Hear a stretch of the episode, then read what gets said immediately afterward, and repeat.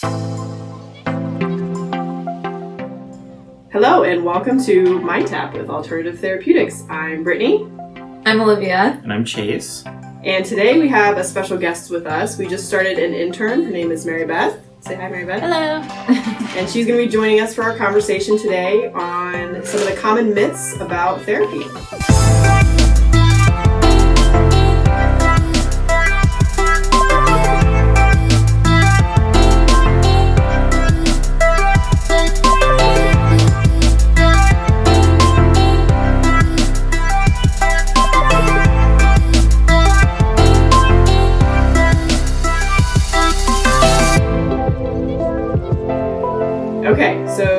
Today is common myths and misunderstandings about therapy. This was a blog topic that I wrote about on the website. Feel free to check that out on trainyourbrainohio.com.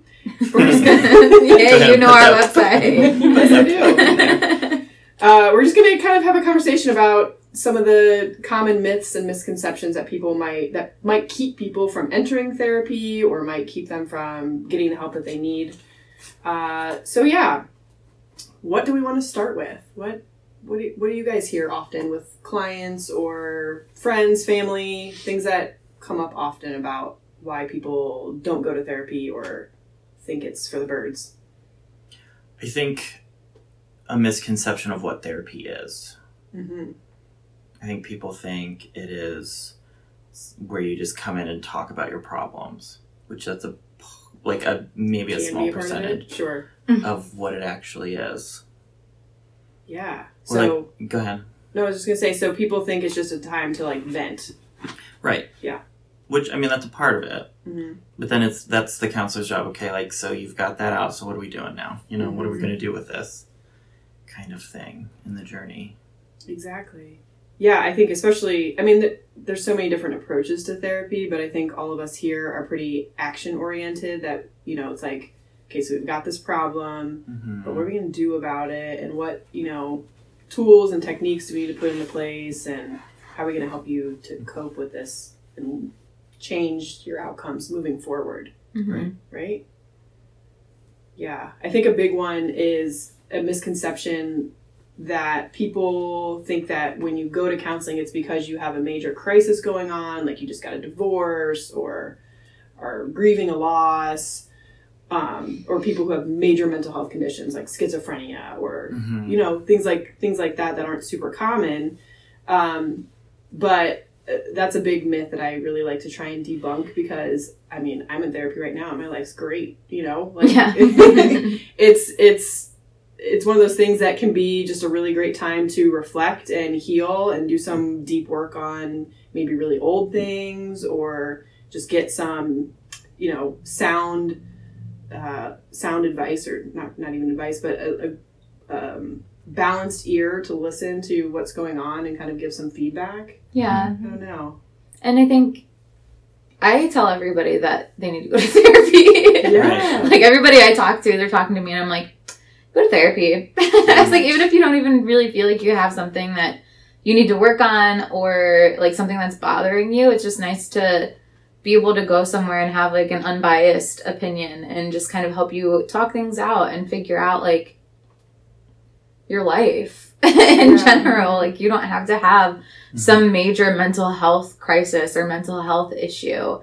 Um, and I think that's also part of why people don't go to therapy is because they don't want to be like diagnosed with a mental health issue. Mhm. It's like, I feel like I'm okay. I don't feel like I have anything major going on. And so I don't want to be like, labeled as something or- exactly. But Mhm. that's also another myth is that like, because you're going to therapy, you're, you have a mental illness. Right, Mhm. right. Luckily, there's, I mean, so just to kind of touch on that, with if you're using insurance, technically you do have to have a Mhm. diagnosis Yeah. to receive true. therapy. But luckily, there's some really vague ones out there for Right. people who are, they call them adjustment disorders, for people who are just kind of going through a period of change and, you know, it's not really a true mental health Yeah. diagnosis. And like, who's not going through change? Right. yeah, thank you, So- COVID. So yeah, that is definitely true. Um, let's see, what other ones come up for you guys when you think about myths related to therapy? I think that people go to therapists like for advice. Mm-hmm. Um, you know, even going through school, it's a lot of counselors kind of go in with the idea that they're like going to be giving advice, and that's something you learn through school that like. No, you're not giving advice. You're just kind of the sounding board for their options and helping them figure out like where they want to go with it versus you telling them what they should do. Exactly. That makes sense. Yeah, it's kind of beat into your head, isn't it? Like all of us Yeah. have been through grad school. Like, Do not give advice. do not. It's like yeah, that's like the number one rule. Like, it's not that is not your role. Like, you are there to help support the person in making their own choices and decisions and helping them like find out what's important to them. What are your values? You know, Mhm. that is that needs to come from the person Mm-hmm. because the only way that somebody's going to make change really is if it comes from them. I think right. We can suggest things all day, but if they don't like the idea, they're not going to do it. So. Right. Right. Maybe that's a good segue into what is the difference between seeing a counselor and just talking to a friend. hmm Yeah, yeah, that is a good point because friends can be great sounding boards too, right? Like I think we all have those friends that are good listeners and maybe give good advice or have Mhm. been through similar issues, but what is the difference between a therapist and a friend? It's a good question.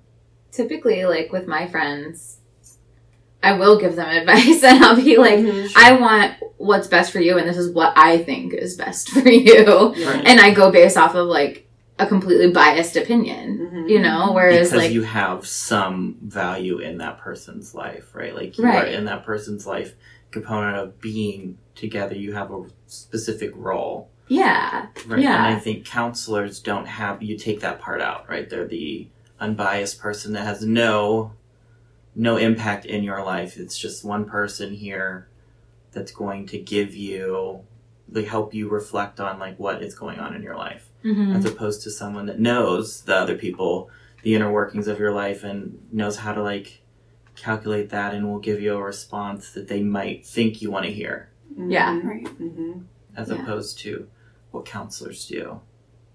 Yeah, I actually had a um, a friend in crisis call me last night out of the blue, and she was crying, really upset, and so I was listening to her for a long time, and um, mostly not saying a lot because wanting her to be able to process and stuff.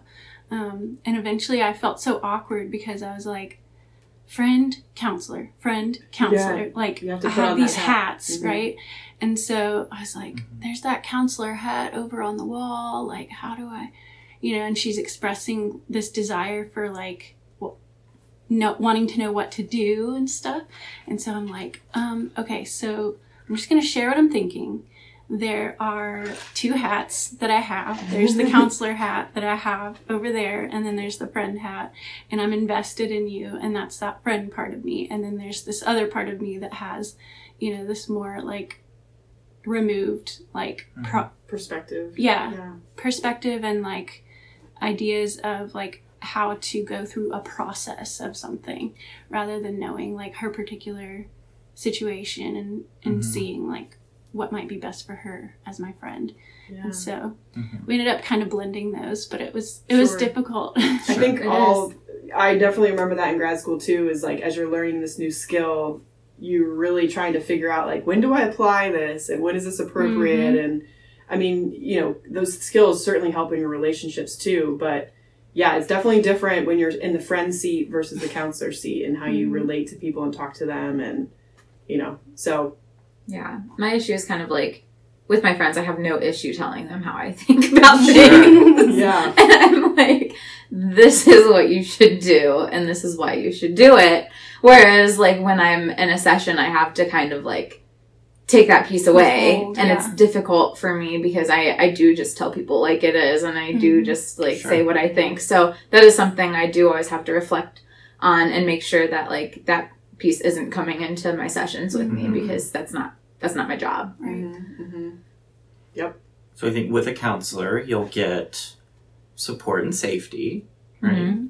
Non-judgmental feedback, Yeah. right? confidentiality. Confidentiality. Mhm. Um, not someone that's going to give you the answers, right? Because that's not Yeah. the thing. There's no switch in your mind that you can switch and then everything's better, right? There's That's not something that happens.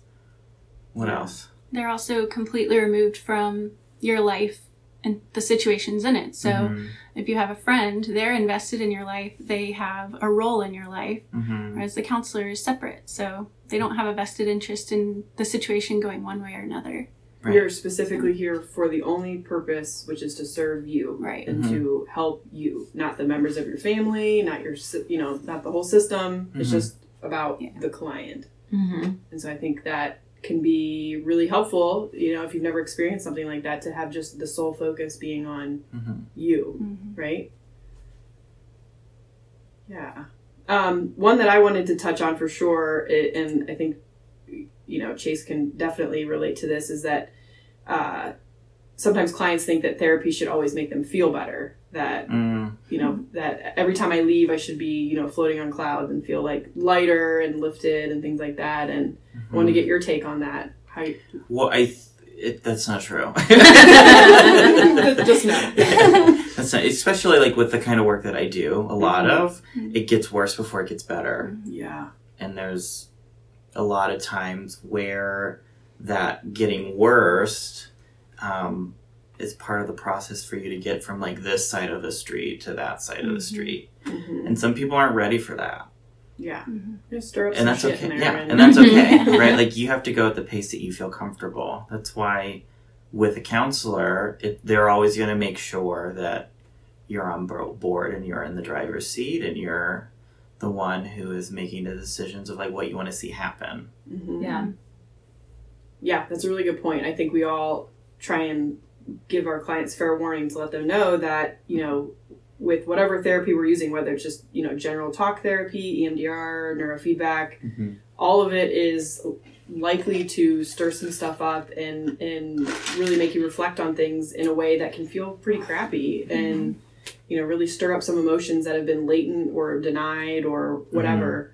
Um, and so yeah but in order to get to the other side of the road like Chase was saying you really do have to go through that stuff Mhm. if you want to feel better Mhm. so Yeah. it's it's I think it's just so brave for people to enter therapy in the first place knowing that Mhm. you're kind of entering some treacherous waters Right. you know Yeah. Well, because if you think about it, like a lot of times the reason people are in therapy is because of some like undealt with issues versus just, you know, as we said, like, you know, it doesn't have to be something like that the reason you go to therapy, Right. but a lot of people do. Mhm. And you spend your whole life not dealing with something, it's going to hurt when you do finally start to deal with it. It's Mhm. not, it's like, You've just patched it up with a band aid when you really need stitches, and Yeah. Sure. so it's it's not gonna Might be infected under there. right Yeah. exactly. Get all the Yeah. pus and yuck out. And, And also, like saying something out loud Mhm. feels and sounds so different from it just going in your head. Like Mhm. you, know, you know, it's That's a totally really different. good point. yeah. Yeah. Feels he- like heavier, but also like can really lighten things when you just put it out into the world. Yeah. Right? Talk about it. hmm And it Yeah. allows your brain to process it in a, a way that it can't when it's silent, Mm-hmm. right? I mean, it brings into a fuller level of consciousness that can't happen before you talk about it. Yeah. So. Absolutely.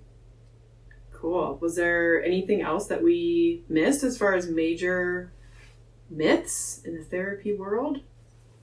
I mean, there's Um, a ton of them out there, but I yeah, think- I think one that like came up for me is that a lot of people say, "Well, I've been in therapy before and it didn't really do anything or it didn't really work." And hmm the thing about that is, you know, every therapist is different, and Right. you know, it's not like you you meet somebody, you're not immediately going to become best friends with them, right? There, there's a lot of people in this world, yeah. right? You don't click with everybody, Mhm. and so, um, going to therapy, if you don't feel like that connection with your Mhm. counselor, it's okay to switch counselors. It's okay to to do that because It's not a one size fits all. yeah, exactly. So that's I guess another one that I wanted to touch on too. Yeah, and and to you know, I, I usually encourage like if I'm talking to a friend or a family member and trying to encourage you know helping them find a counselor, I I say you know don't just judge it on the first time. You know, Yeah. do three, four, five sessions before you say, all right, this is definitely just not a great fit for me, but try, try again. Like please try again. And let them know Yeah, please, yeah, give, yeah, give let your feedback. counselor know. Yeah. If your counselor says something that offends you, let them know. Because that's the safest place for you to deal with that kind of conflict.